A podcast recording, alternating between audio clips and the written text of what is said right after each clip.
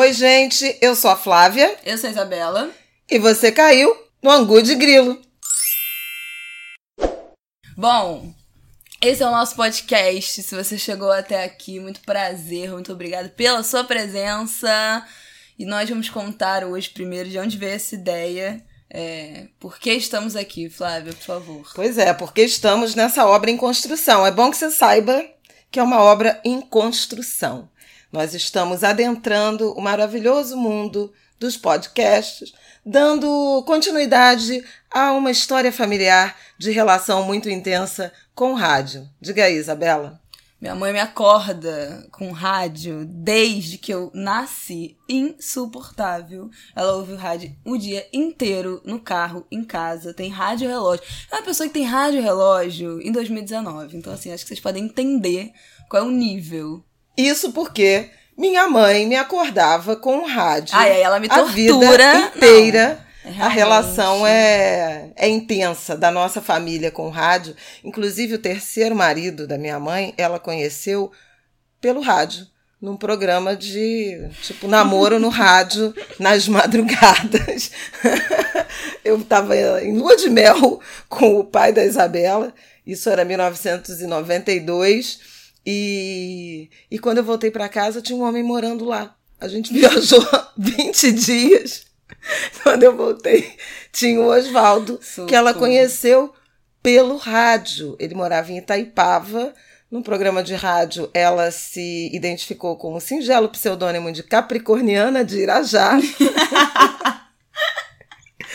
o dele eu não lembro, mas ele desceu a serra e se estabeleceu no mesmo Irajá da Capricorniana, dias. em 20 dias.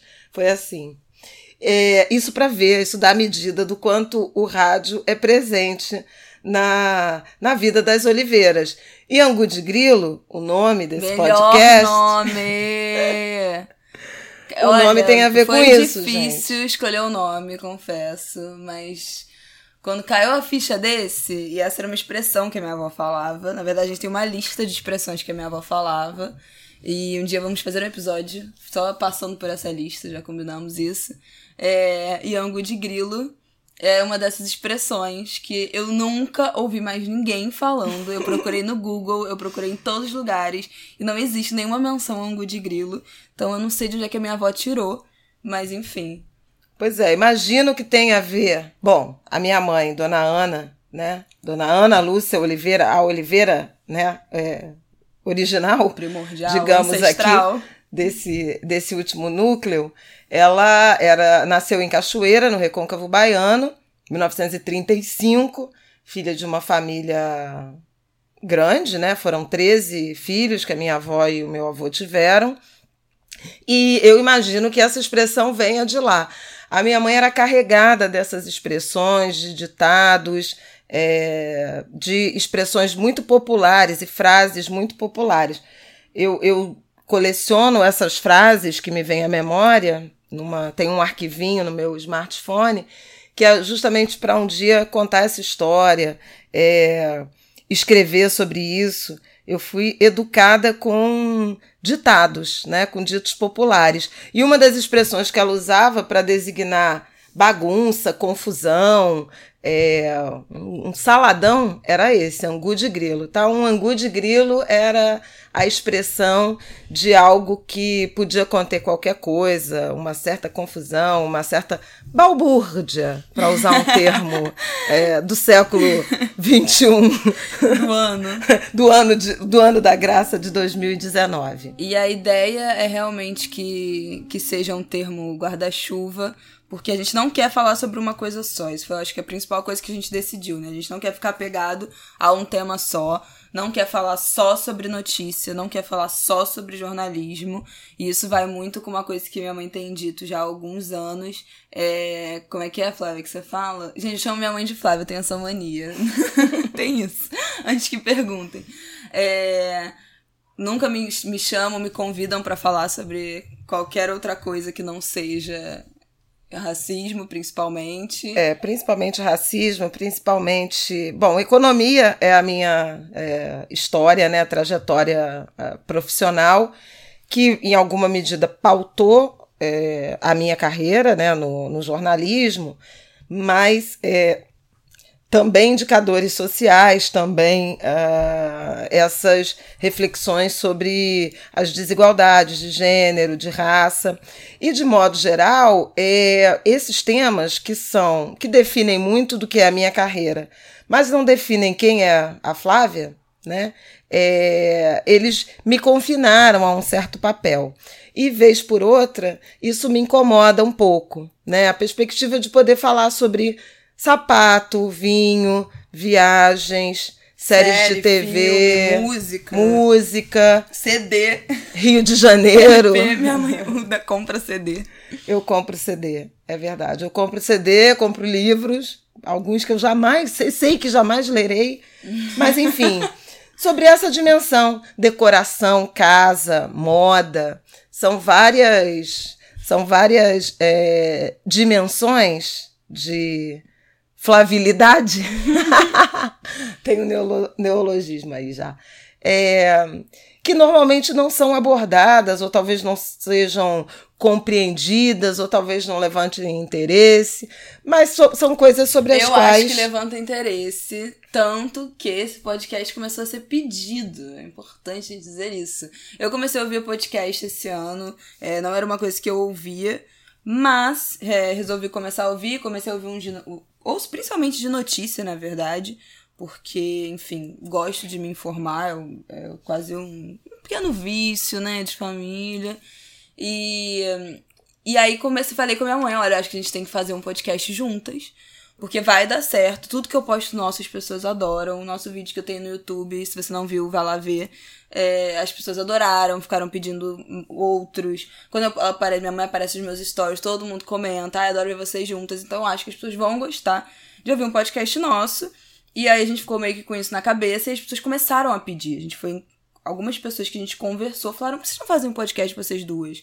E aí eu pedi umas sugestões de coisas no Instagram também há um tempo. E as pessoas me mandaram. Ah, eu queria muito um podcast seu e da sua mãe. E especificamente de nós duas. Não era tipo, eu quero muito um podcast seu, eu quero um podcast de nós duas. Isso é interessante porque faz alguns anos que a gente ensaia. É, em, em, em, alguma medida eu sempre achei que eu e Isabela tínhamos. Ou, ou a nossa família, né, que tem características muito é, peculiares que a gente poderia render um produto, digamos, de informação, de notícias e de relação com as pessoas.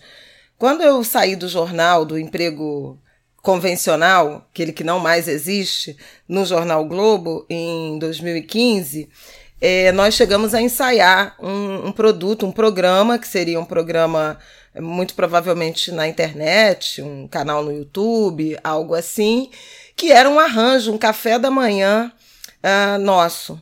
Eu, é, Isabela, então estudante universitária, e o Aidan, meu marido, gente, padrasto dela. anos luz. São quatro anos praticamente que a gente ensaiou esse piloto e era uma experiência de uma de uma das nossas conversas nas refeições e nós temos debates muito acalorados.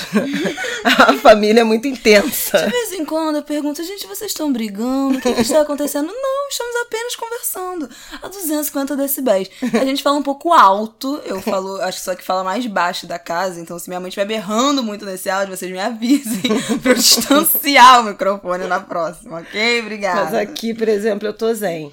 Então era uma... uma um, um velho sonho de a gente estar juntas em algum projeto, porque nós temos é, uma história, obviamente, de parentesco, de, de DNA é, pavimentada, mas é, é, caminhos de vidas muito diferentes, né, é, percepções, gerações diferentes e duas comunicadoras convivendo na mesma casa, mas com uma sensibilidade, uma, um ativismo que nos aproxima, uhum. é, uma religiosidade que nos aproxima. Verdade. Né? É, interesses comuns, por exemplo, viagem. Nós somos grandes companheiras de viagens.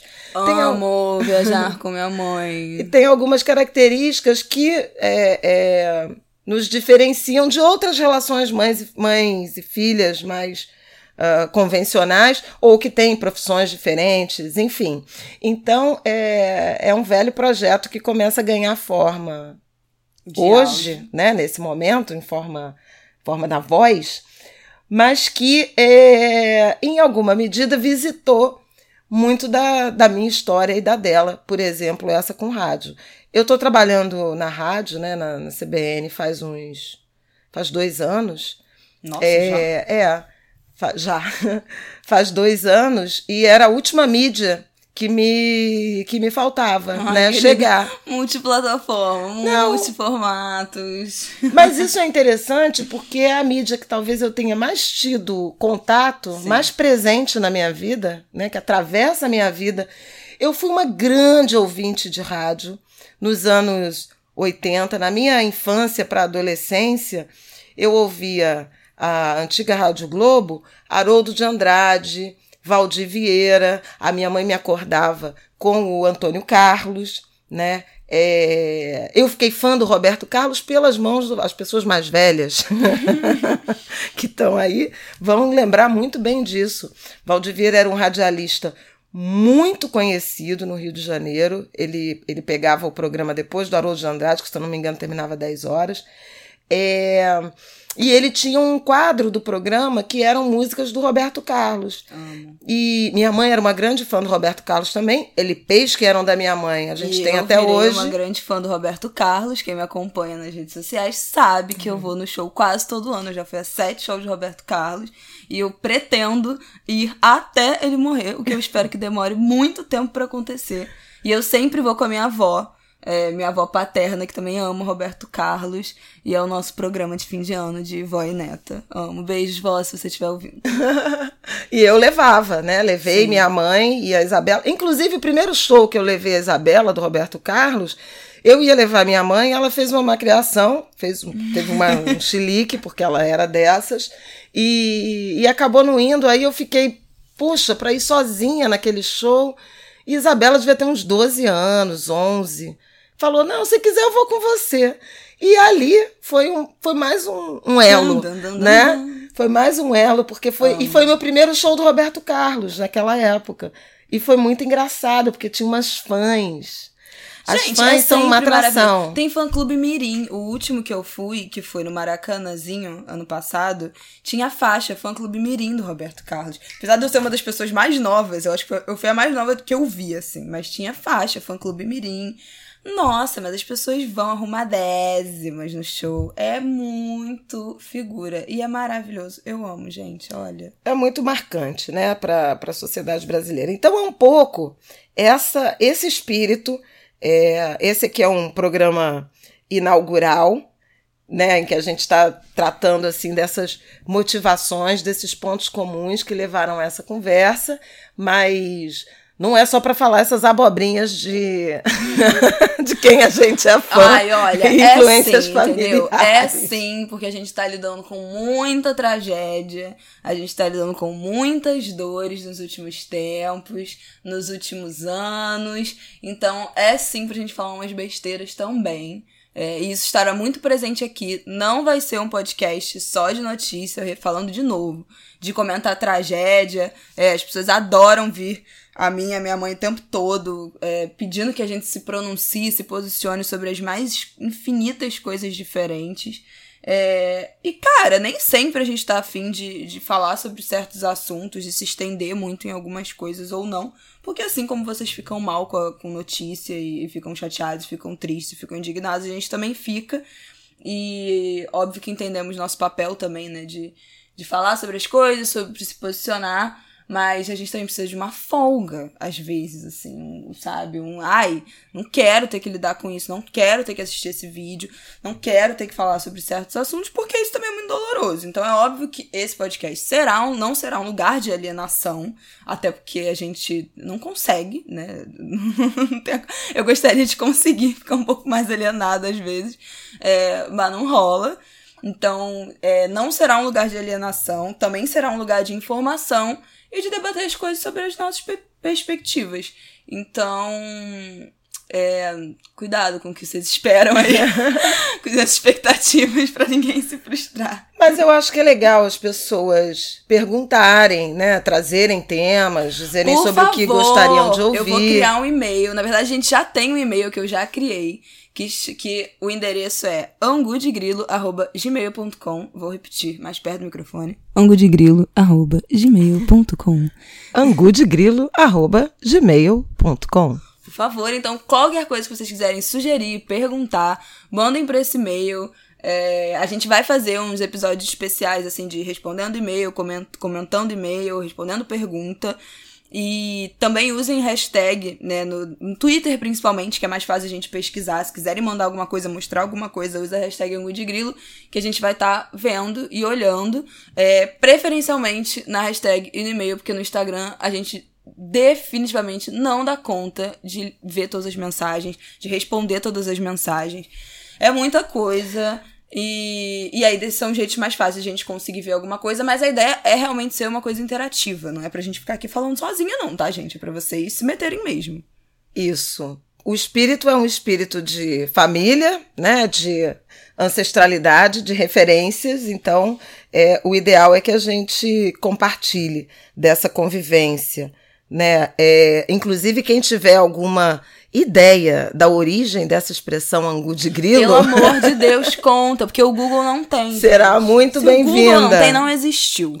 Então, assim, precursoras. E, e a minha mãe, ela, bom, ela morreu. Ela morreu nesse 2019, tá fazendo oito anos, no fim de agosto, 28 de agosto, faz oito anos. Levou várias dessas histórias. É engraçado, porque eu achava que ela deixaria coisas escritas e não deixou não. As nossas relações eram basicamente de comunicação uh, verbal, oral, era de oralidade. Então, é, essas anotações e essas referências que talvez a gente esteja iniciando aqui, tem muito a ver também com a nossa história ancestral de transmissão de conhecimentos, afetos, esporros. é, uh... Não romantizem. Olha, muito importante dizer isso. Não romantizem a nossa relação. Porque já foi tiro, porrada e bomba. O pau come. Dedo no cu e gritaria. Hoje em dia. Não pode falar pi. Hoje em dia é muito mais suave, né? Graças a Deus, nós dois fazemos terapia. Viva terapia, terapia tem orixá tudo. também, né? É, mas olha, vou te contar, gente. Então, assim, não romantizem essas coisas do tipo, ah, eu queria ser assim com a minha mãe. Ok, beleza, mas calma também. Que nós somos seres humanos normais, ficamos putas da vida, que brigamos e, e tudo bem. A Flávia pegou o celular, é, porque é viciada em zap. Esse pode ser um assunto, um tema, inclusive. O que, que é isso? É uma notícia Ótima, gente, e... primeiríssima mão. Ela vai ter a primeira chamada dela de primeira página Passada. na edição do jornal O Globo. Gente, olha, isso é uma sessão de terapia, gente. A gente tá gravando aqui o podcast, essa primeira sessão de terapia, que é que coisa louca eu ter crescido na redação do Globo e estar esse mês de agosto. Crescido não, ela foi concebida, eu já trabalhava no Globo. A minha gravidez inteira foi no Globo, no jornal Globo. Minha mãe entrou em 94, eu nasci em 96. Portanto, ainda trabalham pessoas no Globo que me viram na barriga da minha mãe. Então, assim, sou socorro. É muito louco, cara. Muito, muito louco. Hoje em dia eu, eu, acho que eu tô lidando bem com isso, mas na época que eu tava na faculdade, que eu comecei a procurar estágio e tal, eu tinha certeza que eu não queria fazer estágio lá, porque eu tinha um certo pavorzinho, assim, de Bom, a própria escolha da profissão já foi um momento ah. sofrido que exigiu terapia e, e, e, muita preparação, né? Porque essa mocinha queria ser médica. Eu não queria, eu tinha horror a jornalismo, eu tinha horror a ideia de ser jornalista.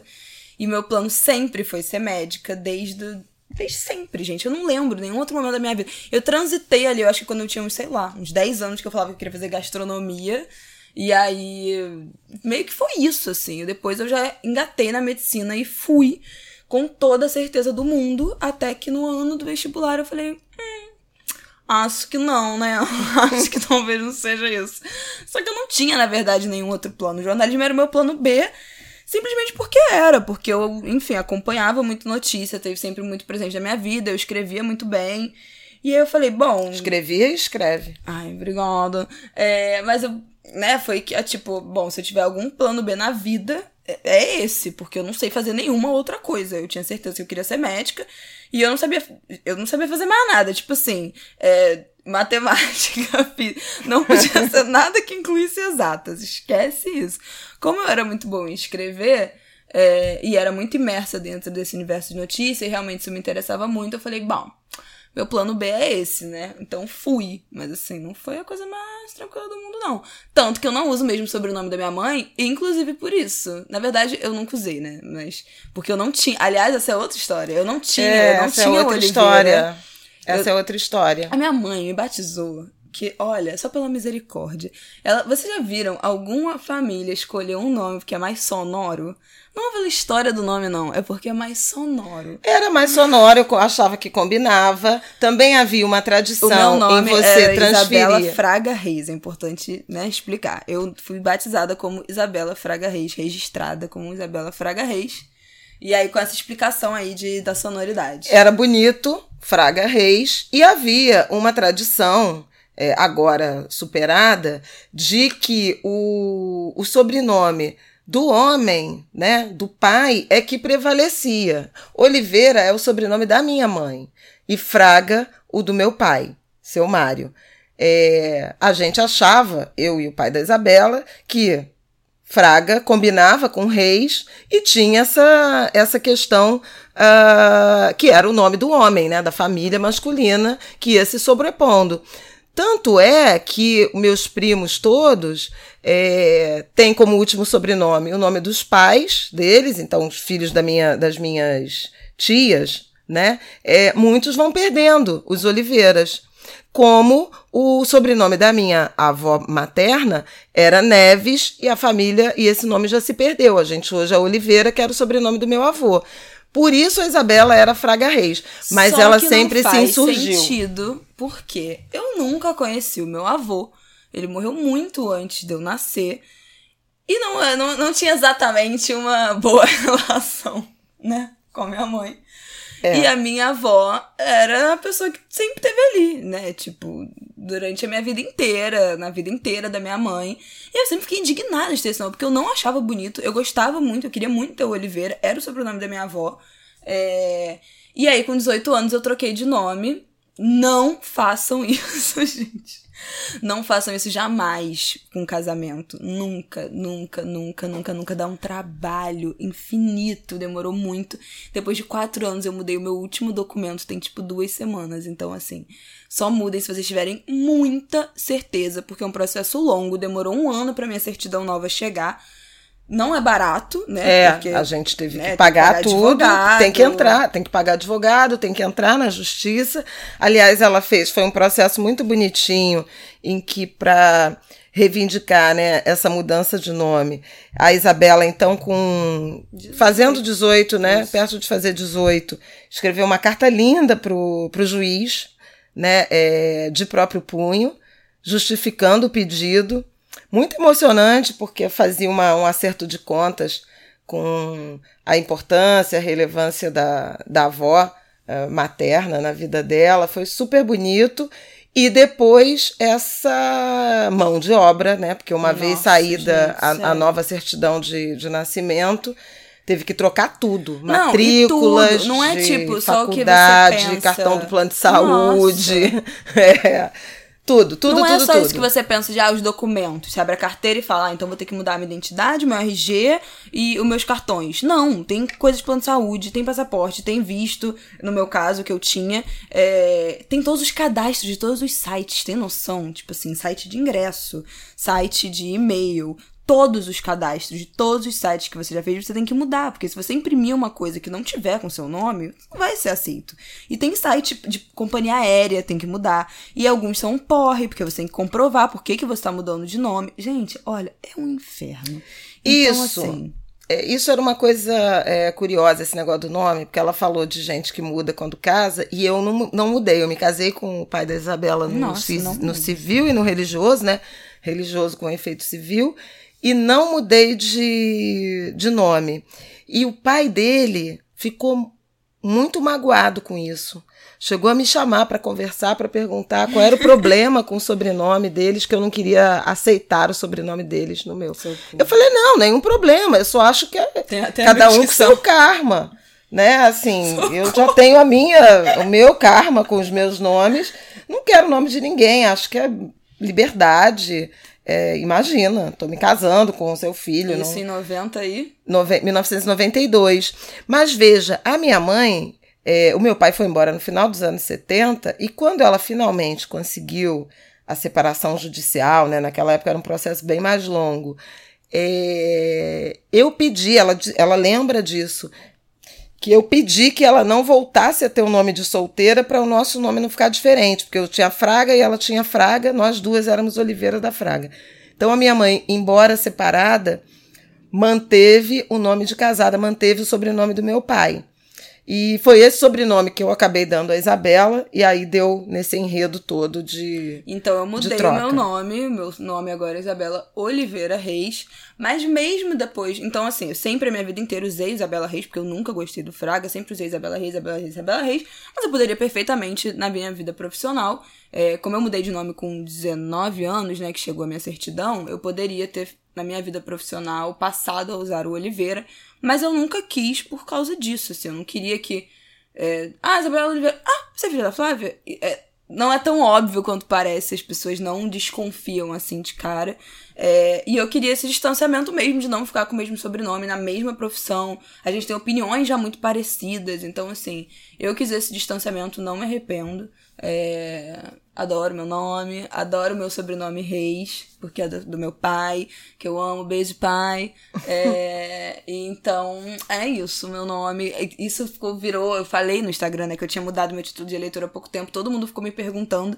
Eu ia soltar um vídeo que eu não consigo terminar de editar, mas já fica aí a história. Não sei o que, que vai vir antes, o podcast ou o vídeo, ou a galinha, mas já fica aí a história contada. É melhor. verdade. E contem suas histórias com sobrenomes, nomes familiares e quem mudou, quem trocou, quem ficou, que bicho que deu. E com filho eu sei que a gente pode botar, é, fazer invenções, né? O problema é mexer no próprio nome. Nossa, dá muito. Aliás, é, outro dia o neguinho da Beija-Flor postou o, a carteira de motorista dele e ele mudou, né?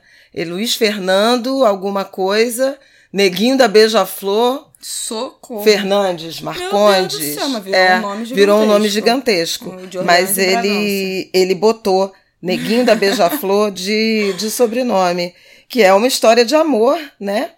é, é muito legal a história dele. Olha, na certidão de nascimento, é, Luiz Antônio Feliciano Neguinho da Beija-Flor Marcondes. Meu e ele Deus. botou a foto do a, a, print da carteira de motorista que comprova que é isso mesmo. Os dados ele apagou, né? Não, apagou os dados, apagou os, os números, mas tem nome do pai e da mãe e esse nome enorme que ele passou a ter, que é a Beija-Flor nossa escola, aliás, mais uma, Nossa, mais escola, uma coisa que nós temos coisa. em comum. Ai, só me causa sofrimento. É, é, a escola de samba. Um dia a gente vai falar de, de carnaval Sim. nesse nesse podcast também. Ai, gente, tem tanta coisa para falar. Viu? É um angu de grilo, a verdade é, é essa. É, porque, tá vendo? A gente começou a falar 550 coisas, depois foi emendando outro assunto, outro assunto, outro assunto.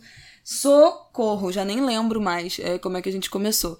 Vem cá, Flávia, um, é, eu quero saber se a gente vai falar, pra fechar aqui, talvez fechar, se a gente vai falar sobre Big Little Lies neste episódio. Ué, até um podemos, mas é, mas é já tão antigo, né? Porque. Não, mas olha só, eu acabei de ver a série hoje. Acabei de ver Big Little Lies hoje, a primeira temporada. Não vi a segunda. Você já viu a segunda? Não. Pois é, ninguém viu a segunda aqui, apesar de que já tá rolando. É, acabei de ver a primeira temporada agora. Fiquei indignada com o final. Minha mãe já tinha me falado que também não tinha gostado do final. Aí eu falei, ah, gente, não é possível, né? Eu tava assistindo ali a série. Cara, Pode, já pode dar spoiler? Uma série que passou em 2017? É, não sei, acho que pode, né? Tá. Acho que tá tardio esse, essa sua audiência. Porque eu é, assisti Big, Big Little Lies lá, logo depois Calma aí, eles... Big Little Lies, pra quem não sabe, é uma série da HBO, é, que são é uma, um grupo de mulheres é, numa cidade pequena, e aí como é que aquelas mulheres vivem, as famílias, as tretas, filho no mesmo colégio, briga de coleguinha, não sei o que, não sei o que lá. E aí você começa a série sabendo que teve uma grande festa e alguém morreu né? No primeiro episódio já mostra que você fica a primeira temporada inteira reconstruindo ali os passos para chegar naquele momento e você vê quem é a pessoa que morreu, obviamente no último episódio, uma coisa meio How to Get Away with Murder. É... E aí, Flávia, fala. Isso. É, eles ganharam vários prêmios, né, com essa primeira temporada. Foi uma série que foi muito celebrada porque tinha uma dimensão de dramaticidade, de mergulho na intimidade de casais, de famílias e tal. Tudo muito cru, com uma grande interpretação, sobretudo da Nicole Kidman, Nossa, a minha favorita, tá Nossa, muito, muito bem. E, e aí, logo depois de, dessa premiação, eu falei, gente, eu tenho que ver essa série. E aí corri para assistir a primeira temporada. Mas eu fiquei muito frustrada com o final da temporada. E aí, assim, é uma reflexão é, racial.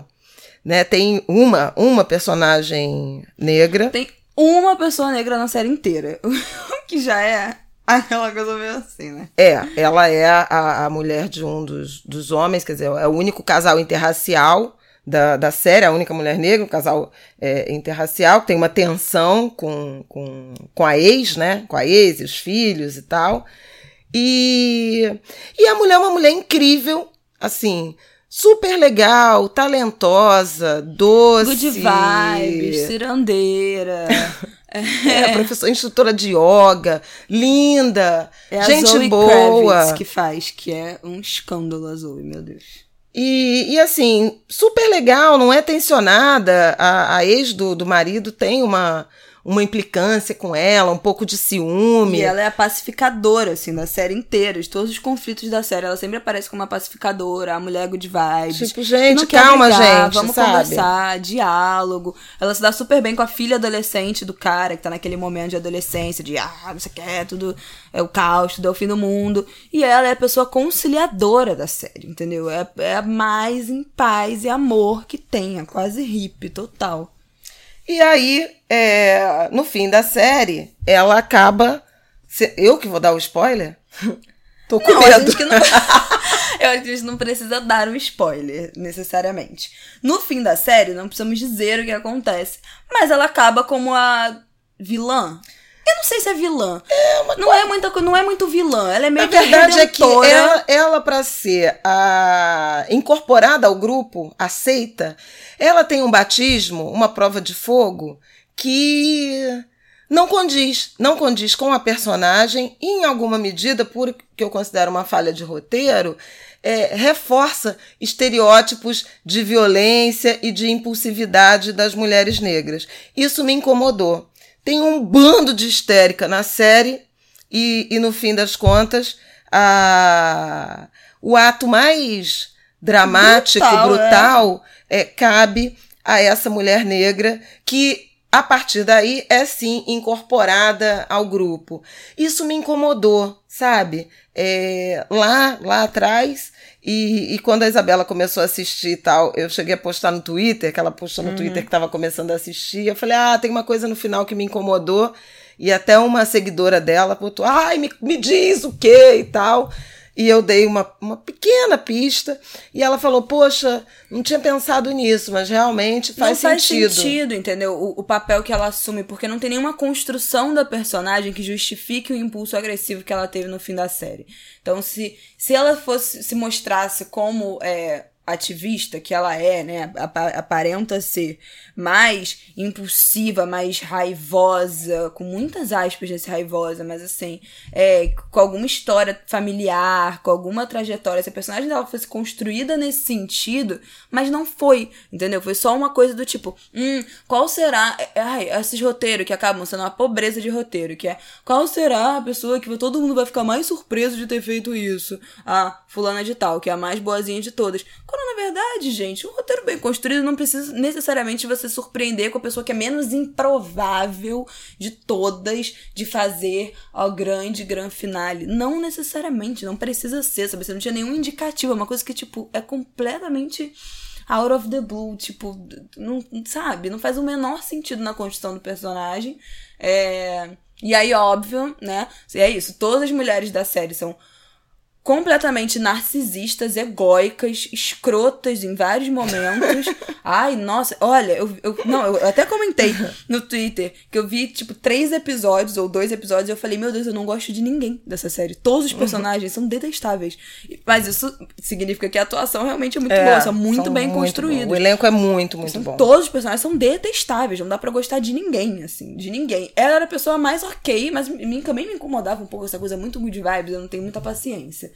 Mas ela era a pessoa mais, pô, com o mínimo bom senso na série. E aí no final ela vira o. Sabe? Ai, não, não gostei, fiquei indignada. É, já falei, já falei, já comentei no meu Twitter que eu não gostei. Várias pessoas foram me perguntar, mas eu não respondi. Se você quiser ouvir, você vai ter que fazer meu podcast. Mas o legal é que, bom, séries você vai ver por aqui. Eu Muito. agora tô assistindo a última, a mais recente temporada de Cara Gente Branca. Ela tá sofrendo da maldição da terceira temporada. é, isso é verdade, é verdade esse bilhete, minha gente. É, mas enfim, interessante. Tô lá, tô insistindo. Mas eu adoro série.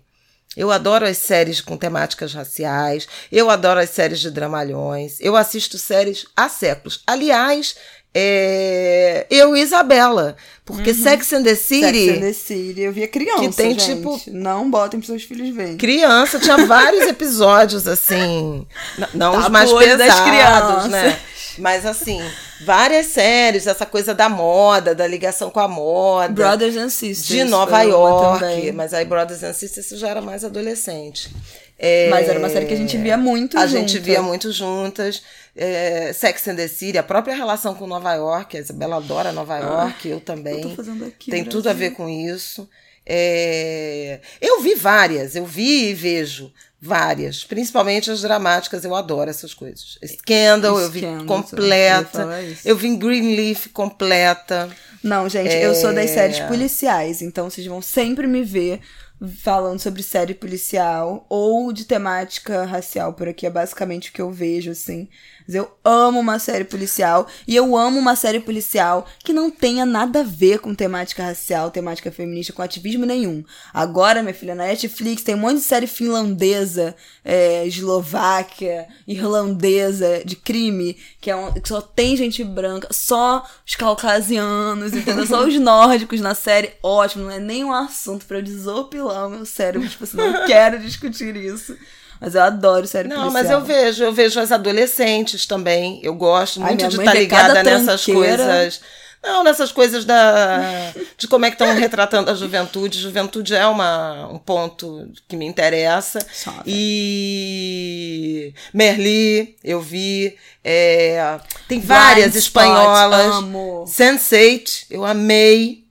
Especialmente a primeira temporada. Ah, eu perdi o saco na segunda, uma, uma coluna que eu nunca escrevi foi essa, que eu me arrependo, porque as coisas foram sendo atropeladas. Então, pode que Mas acho que Sense8 é uma alegoria de, do que é a juventude global hoje, né? É, o quanto eles querem, em, em boa medida, salvar a própria pele e seu grupo, e não exatamente a humanidade. Então, esse senso de de, de cuidado uh, com o grupo.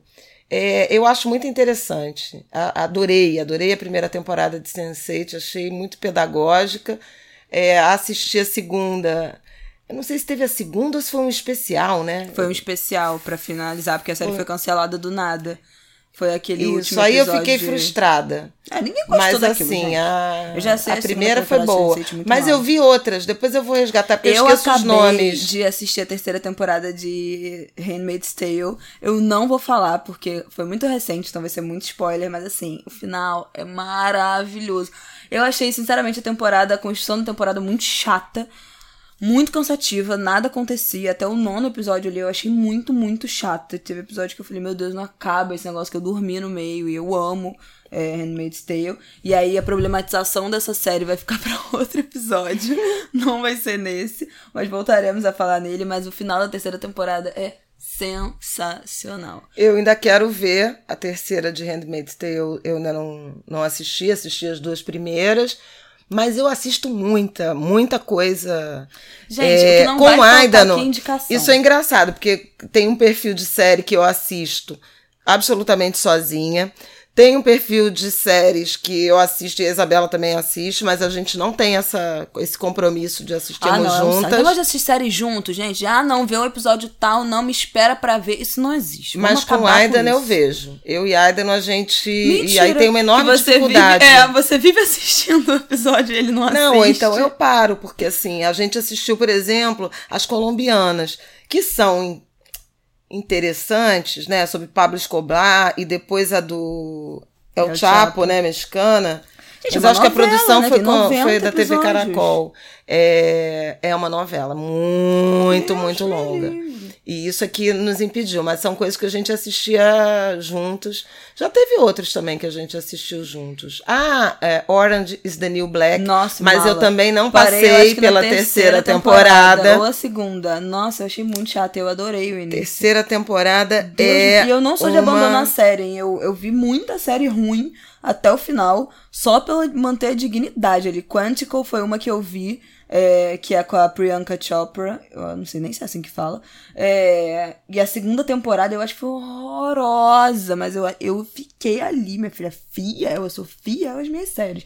Mas olha, Sense8 não aguentei, é, Orange and New Black não aguentei.